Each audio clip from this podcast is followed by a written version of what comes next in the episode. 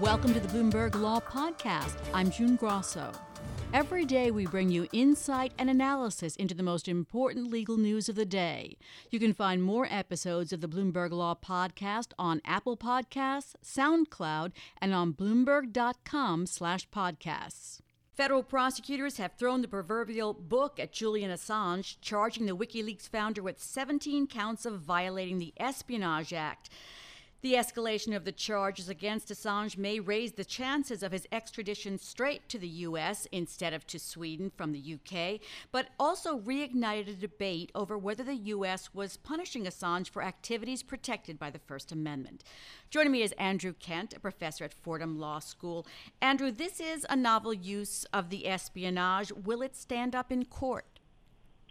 I think it probably will, although I think there are reasons to be concerned about it.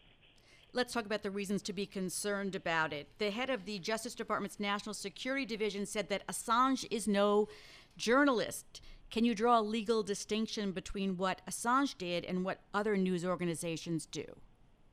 You know, that's really the you know the hundred thousand dollar question or whatever you want to call it, June. That's it's very difficult, uh, although you know perhaps recently Assange has made it somewhat less difficult in a variety of ways. So previously, when he was just disclosing information and kind of remaining in the background, he might have looked very much like a just a publisher of information. But as he's been you know, cooperating with the Russian intelligence, et cetera, it could be easier for prosecutors to show that he's acting with a you know a purpose to harm the United States that an ordinary journalist, of course, would not have does this establish a precedent? I take it that that's one of the things that news organizations and defenders of the First Amendment are worried about. It again, it depends a bit on what uh, the government proves and what the, a court requires the government to prove. A court could interpret the statute to require a showing that Assange acted, you know, with some bad purpose to harm the United States, harm the security of the United States. I think if it does that, then it's not as much of a precedent because of, as I said, journalists generally you know do not act with that purpose at all. They act with the purpose of of informing the public. Uh, if the government does not have to prove that, if the if the court doesn't require them to, then it is a, a broader precedent and, and raises more concerns. So the extradition is ahead, the extradition fight. The question is whether the UK will extradite directly to the U.S. or to Sweden, where prosecutors are investigating a rape allegation against Assange. Will the step up of these charges, the escalation, help in the U- in the U.S.'s attempt to get Assange here first? Yeah, it's hard to say because uh, uh, our extradition treaty with the UK has a, an exception for so-called political offenses, like most extradition treaties do. And um, you know, some might say that uh, that prosecuting someone for publishing government information, you know, because it could implicate the First Amendment, that should be a political offense, and maybe the UK wouldn't extradite but actually the UK has much more severe rules about publishing official secrets than we do, and don't have a First Amendment um, or any kind of similar, similarly broad protections. So it's it's a it's a little unclear, I think, uh, which way this will cut in terms of accelerating or or or decelerating his extradition.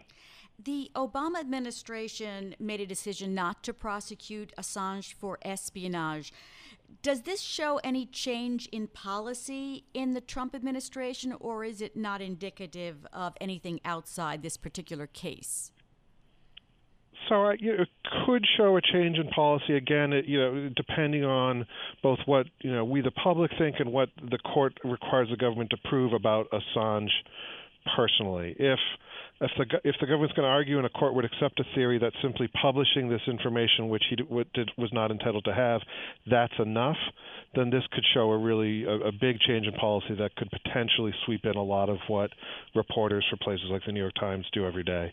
But again, if if there's a, a narrower construction of the of the statute that he's charged under, and there needs to be the showing of, of intent to harm. Um, then you know then it wouldn't be you know quite as uh, quite as broad or quite as concerning. In, in a, an article today in the New York Times, the Times said that, like many other news organizations, it published, it obtained precisely the same archives of documents from WikiLeaks without authorization from the government. But the Times took steps to withhold the names of informants in the subset of files that it published. Is that legally different from publishing the other classified information? Well, if if there does need to be some kind of showing of bad intent or harm, then yes. I mean, one of the you know fairly outrageous things that WikiLeaks did was to expose the names of foreign human rights activists and you know, religious dissidents and other people who had been confidentially communicating with the United States government about problems within their own countries. And certainly, uh, you know, broadcasting those names to anyone in the world could really, you know, both harm the United States' interests, but also, you know, directly physically harm particular people, you know, potentially. So, um, you know, certainly the New York Times acted much more responsibly than WikiLeaks did, and um, you know, under the very broad statute that we have here, that doesn't necessarily make a difference. But again, if the court construes the statute more narrowly, looking for bad intent, then then the Times and other responsible news organizations could take comfort from from their much more responsible practices.